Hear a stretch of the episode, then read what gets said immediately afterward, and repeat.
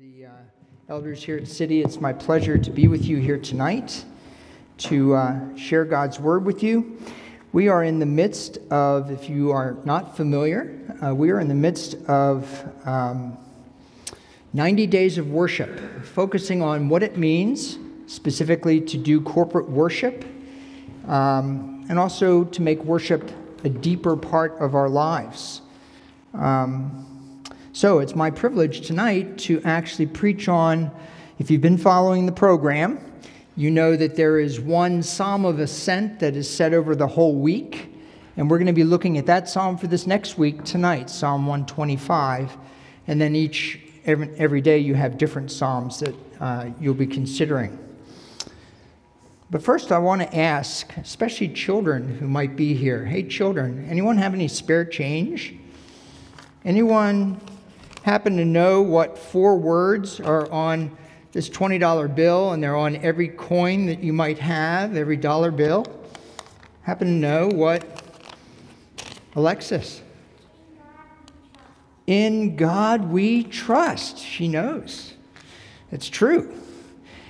The, uh, this statement is at the center, sadly, of another struggle in our culture's attempt to throw off its ties to its Judeo Christian roots.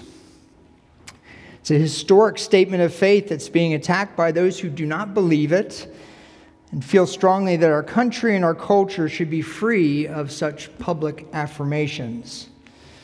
Now, the purpose of my message tonight, don't worry, is not to enter into that particular debate. But we must and can realize the truth behind this motto that the issue of our trust and its object is a matter of great importance that impacts us personally and corporately on a daily basis. So, friends, what does it mean to truly trust God?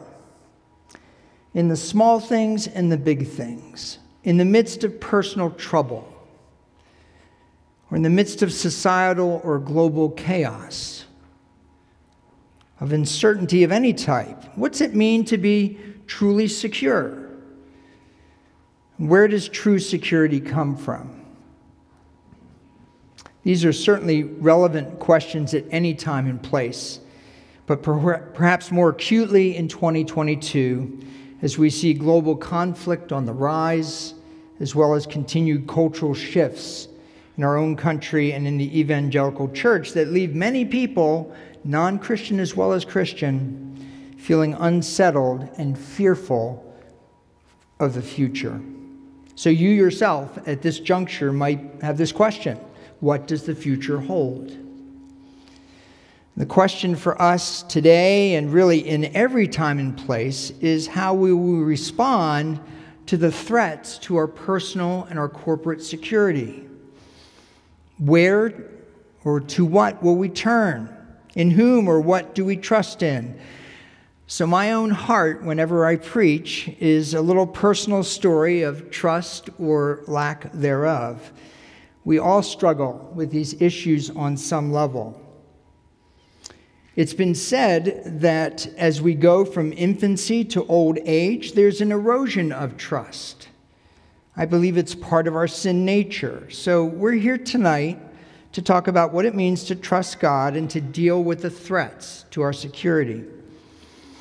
God's faithful word, thankfully, gives us good insight into these things. So, our text, which I'm going to read in a moment, is a short little psalm that was sung by Jewish pilgrims as they traveled up to Jerusalem for the prescribed worship festivals. We just studied those this morning in Sunday school.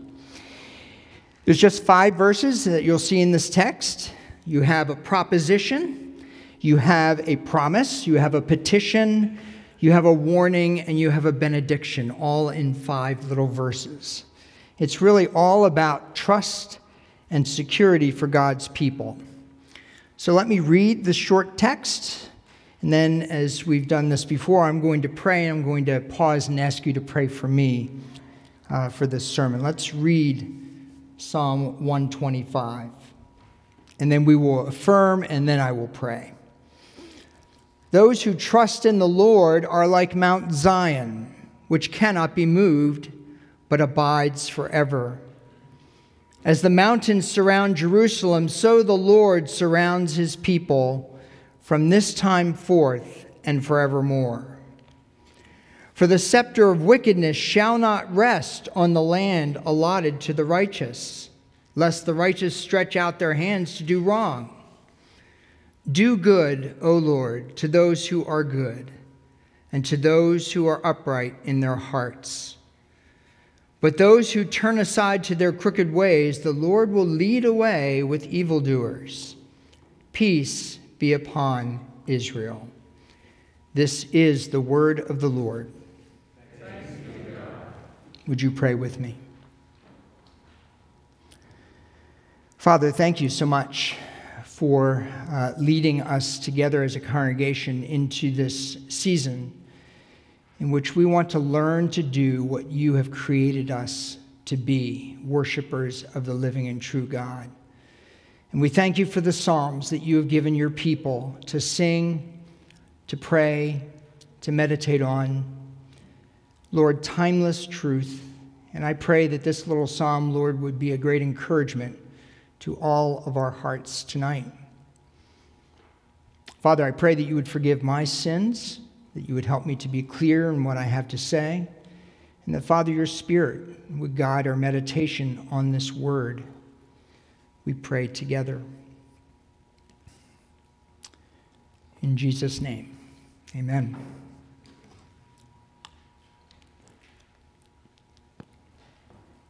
Well, the central point tonight, my message to you, friends, the take home residual message I want you to leave with is that you must, you must find your security in the character of our God and in the promises, his promises in Jesus Christ, and in nowhere else.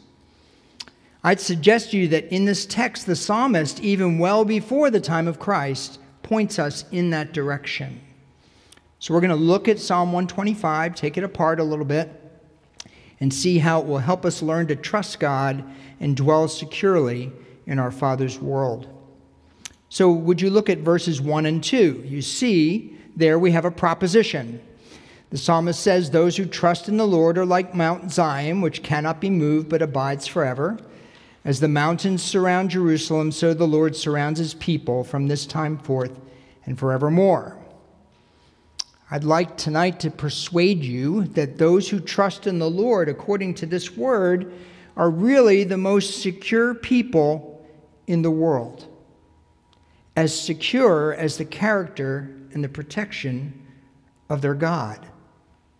That's what the psalmist is telling us, friends. He uses two similes in these verses. A simile is a comparison of unlike things, in this case, people and mountains. We're shown a firm foundation in verse 1, Zion, which cannot be moved, it abides forever. Verse 2 the protection that the Lord offers his people is given when? From this time forth and forevermore. These images have to do with the geography of Israel. Now, I've never been there, hope to go someday. But you could learn from Google Maps that Jerusalem is at the edge of a plateau that's about 2,500 feet in elevation and it's surrounded by the Judean mountains that go as high as 3,400 feet. So Jerusalem is actually set among the mountains, hence the word picture. The psalmist is giving us strong images to encourage our faith. So, Mount Zion, you'll see it in Scripture a lot, is not just a physical entity. There are abundant spiritual connotations this coming week, if you follow the 90 days, you're going to read Psalm 48, and that's a great song about Mount Zion. So you'll see that as a great representative of songs of Zion. And it represents there the Lord dwelling among his people. It's where he chooses to dwell. Now, for us to understand this perspective, we need to have spiritual eyesight. We need spiritual perception to see the Lord's protection around us, don't we? Dr. Carl Ellis last week told us that faith sight is better than eyesight. Amen. One of my favorite movies, which will date me, is the 1984 Academy Award winner Chariots of Fire. It's a great movie, but I wondered when I first saw it where'd they get the title? Well, it's actually from the book of Second Kings, chapter 6. And I put a little portion in your additional scriptures there. We're not going to read that text. Here's a brief summary Elisha is the prophet of Israel, and Syria is the enemy. So the Syrians are conducting raids into Israel, but they find out that Elisha actually has inside information on where they're going to attack. So the Israelites, of course, stay on the move the Syrians realize they have to go after Elisha. So the Syrian army surrounds the city where Elisha is staying. Elisha's servant wakes up in the morning and sees the armies of Syria. And he says, O master, what are we to do? Elisha says to the servant, this is verse 16 of 2 Kings 6, Do not be afraid. For those who are with us are more than those who are with them. To which, if I were the servant, would probably say, Right. I don't believe that for a moment. And yet, Elisha prays. The servant's eyes are open, and what does he see? He sees the army of the Lord surrounding him. He sees the hills filled with horses and chariots of fire. He's given a spiritual perception of the Lord surrounding him, as the Lord in Psalm 125 promises to surround his people. Folks, the proposition of the psalmist is not just naive optimism. The Psalms are very honest. And we're told these words those who trust in the Lord are like Mount Zion. We're not told these words in a vacuum or just when things look good. We're going to learn this a little bit later. We're told the, the context of the psalm is trouble. We're called to trust God in troubled times in the midst of our enemies. And we see that in the next verse in our text. Look at verse 3. This is the promise. The scepter of wickedness shall not rest on the land allotted to the righteous, lest the righteous stretch out their hands to do wrong. We're promised here that threats to our security are not ultimate. You are promised here. Threats to your security are not ultimate. They're not the last word, though they are real and they must be dealt with. Now, let me explain here the scepter of wickedness. We don't often use the word scepter in our normal speech. What is a, a scepter? It's a symbol of authority, it's a symbol of sovereignty that a king would hold. So it puts a little picture in my mind. This goes back to when my oldest grandchild, my grandson Everett, was but a year old. We had this beautiful picture of him sitting in his little seat with a cardboard crown on his head, holding a spatula, which is his scepter. He was my little king. Unfortunately, that benign picture is not what the scepter represents in Scripture or in world history. State government, kings, the power of the state, the authority of the state often serve as threats to our security. You would feel that way if you were in the Ukraine right now, right? Even though we're called in scriptures like Romans 13 to obey the state, and even though the state is actually given the power of the sword for good, in practice, sadly, the state often behaves badly. So I mentioned before, the context of this psalm is important to note here. Our best evidence is that Psalm 125 was probably written just after the Babylonian exile, so late 6th century BC, which means, if you know anything about Jewish history, Jerusalem was in ruins. The temple was destroyed. Jewish culture had collapsed. That's the stark contrast of the psalm. The external scepter of wickedness was the Babylonians ruling over them. But there are also internal factors. If you read the book of Nehemiah, you find that God's people, the righteous, the people of God, were engaged in unbiblical practices that Nehemiah addresses. And there may be a reference to this in the end of verse 3 when it suggests that it's possible for the righteous to stretch out their hands to do evil. So, what's the context for us? Well, I'm not going to wax political, but many in our country would say that we are clearly encountering governmental policies that can be oppressive and that are certainly against biblical values. So we have that threat from without, we also have a threat from within. The Church of Jesus Christ has, by and large, sadly but clearly compromised on issues like gay marriage, like Christian nationalism, and a host of other issues. History tells us that Christians can easily get sucked into unbiblical positions as the whirlpool of secular culture swirls around them. You can see that historically, and you can see it in our own day. So, if I was a history professor is Mr. Hummus here? I'm going to give you a pop quiz. Name this quote.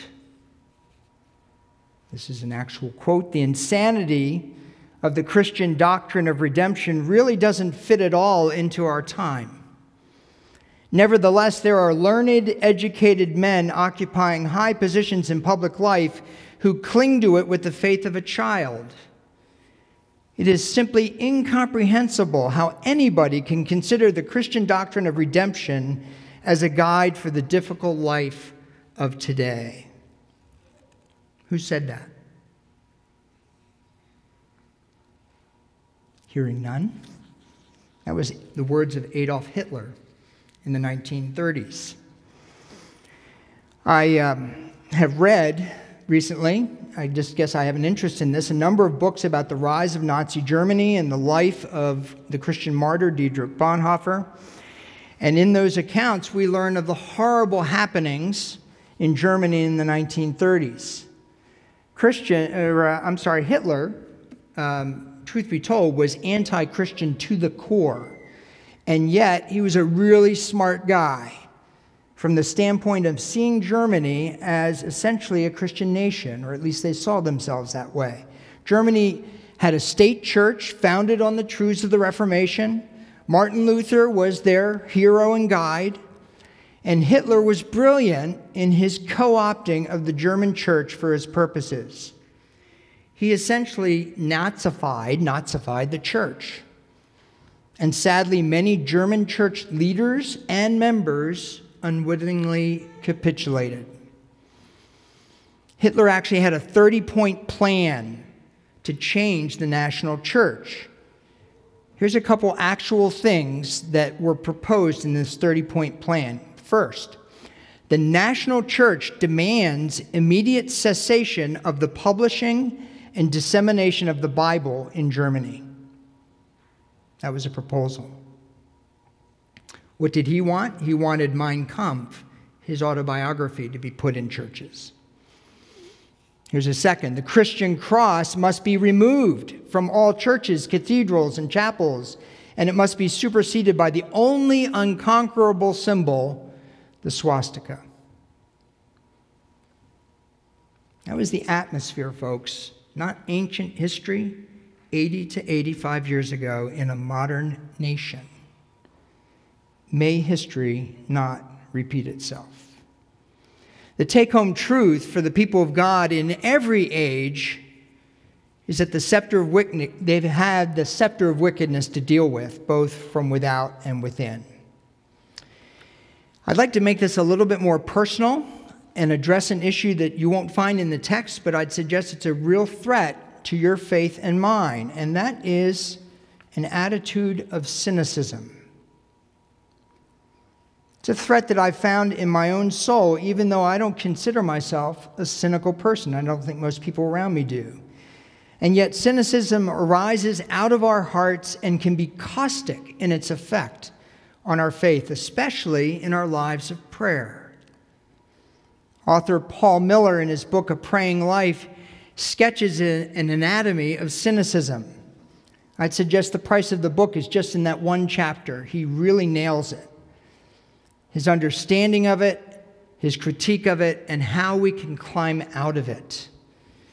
My heart was exposed when I read A Praying Life the first time, and I found out that even though I may be looked at as an optimist, it is not always so. I can be very, very cynical, and perhaps you can too.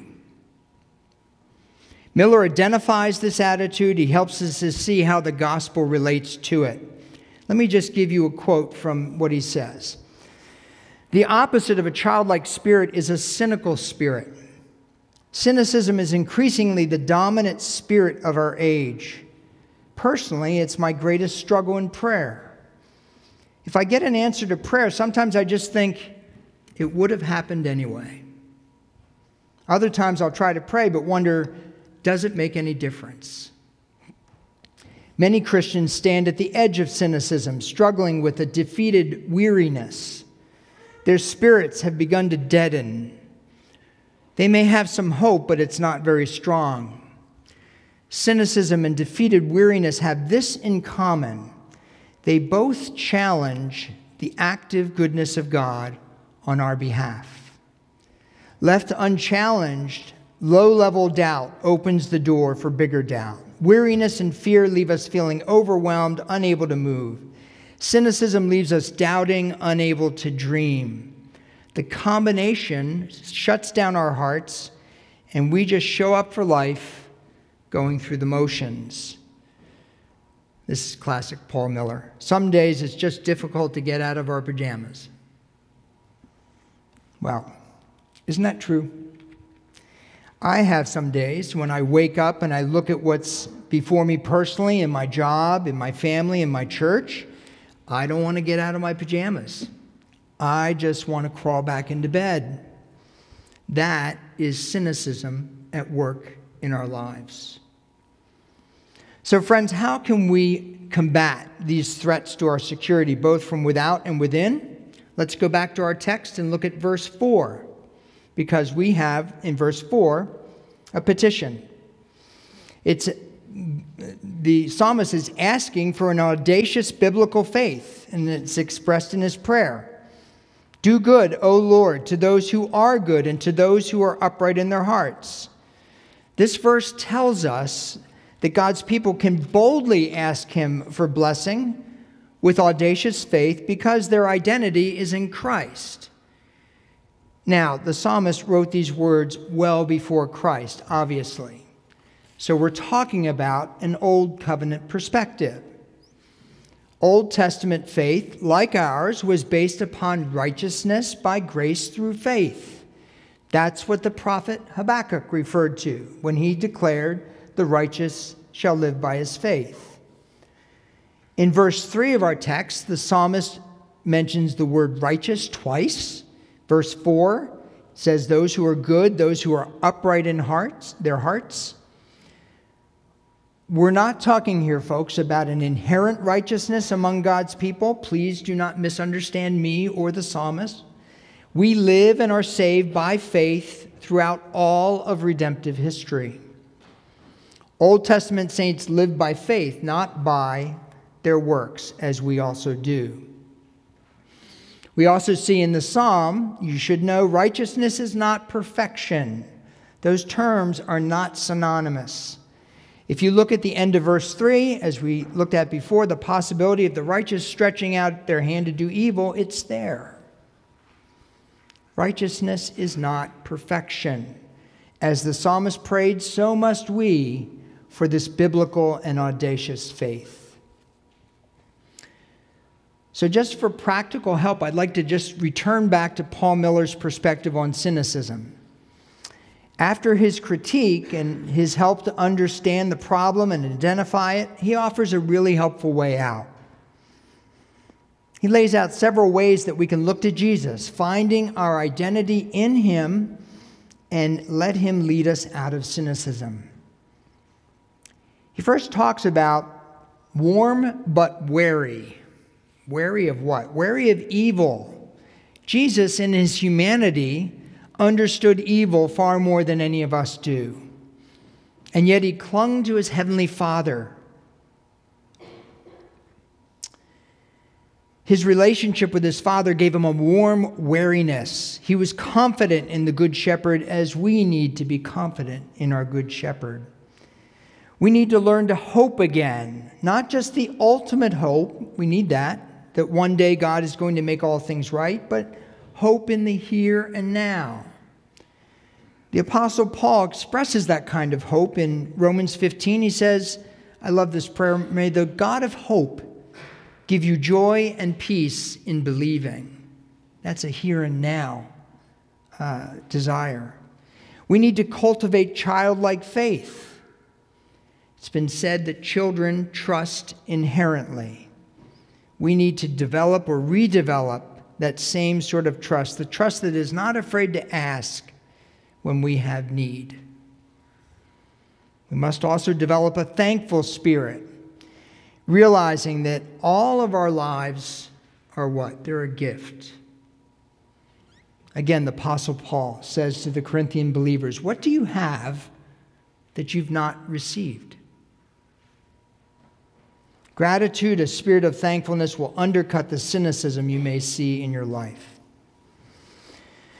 Really, all of this is talking about cultivating repentance in our lives, naming the sin of cynicism and turning away from it.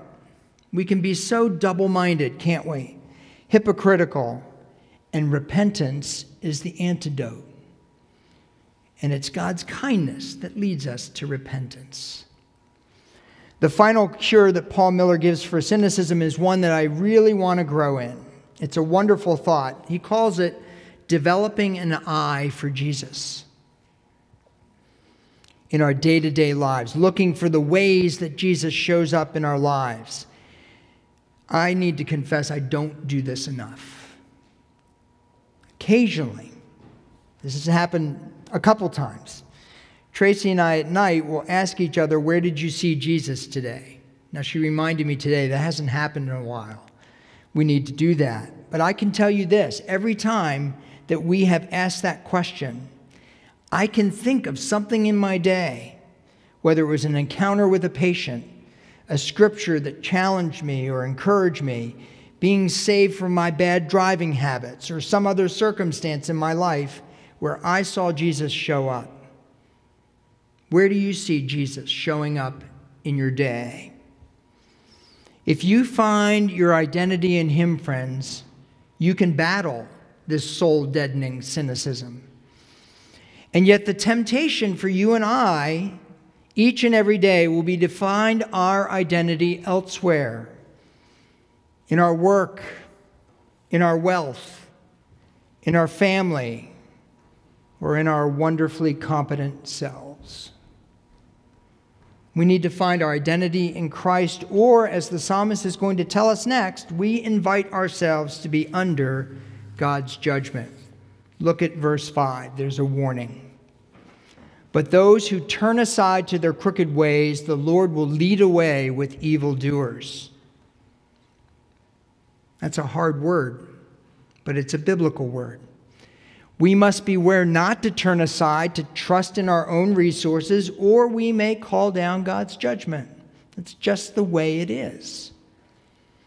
There's a little comparison here in the Hebrew original between verse 5 and verse 1. The phrase, those who turn aside, and the phrase, those who trust. Now, my Hebrew from seminary is but a distant memory. But one commentator notes that if you repoint the consonants in verse 5, where it says, those who turn aside, you get the same word as those who trust in verse 1. The psalmist is setting up a contrast between those who trust in the Lord and those who turn aside to their own ways. Who or in whom do you trust? Yourself, your idols, or the Lord? That's the question before us. And yet, as the psalm concludes, we see another promise blessing is offered to those who trust in the Lord. So that's what we have in the end of verse 5 a benediction. Peace be upon Israel. Brothers and sisters, the conclusion of Psalm 125, God's good word, promises you the shalom of God as you trust in your relationship with Him. Shalom is, of course, a rich Hebrew term for peace. You've heard this before. It's not just the absence of conflict, it's not just being free from trouble. Shalom is a sense of God's settled presence with us in the midst of trouble. Shalom is wholeness. There's a covenant connection here. The reference to Israel at the end of our text is not referring solely to ethnic Israel, to people who happen to live in Palestine, those who happen to be Jewish by birth. No. It's talking about those who trust in the Lord, those who in every age and every location place their confidence in the God of Zion. And this ties the psalm to the church of Jesus Christ, whom the Apostle Paul in the book of Galatians calls, he calls the church, what? The Israel of God. Let me wrap up by exhorting you again. You must, friends, find your security in the character and the promises of God in Christ and nowhere else. Can I declare this truth to you? The Lord is your sure foundation and the only defense of your life. Will you believe that? The threats to your security, they're real, but they are not ultimate. I don't know what you individually are dealing with today. I would venture to say that every single person in this room is dealing with something, some heartache, some physical, emotional, or spiritual pain. It's part and parcel of living in a broken world and being a sinner in need of grace. Yet I'm declaring you, friends, the truth from God's word. That pain that you are experiencing in the here and now, it is not ultimate. Will you believe that? Our identity is the issue, brothers and sisters in Christ, you can walk in confidence and follow Jesus out of cynicism, out of fear, out of unbelief. Or, and you do have a choice here, you can trust in yourself, your resources, your idols. You may experience in a very real way his judgment. What will you choose? Shalom God's peace, both now and forevermore, is offered to those who trust in the Lord. Would you pray with me?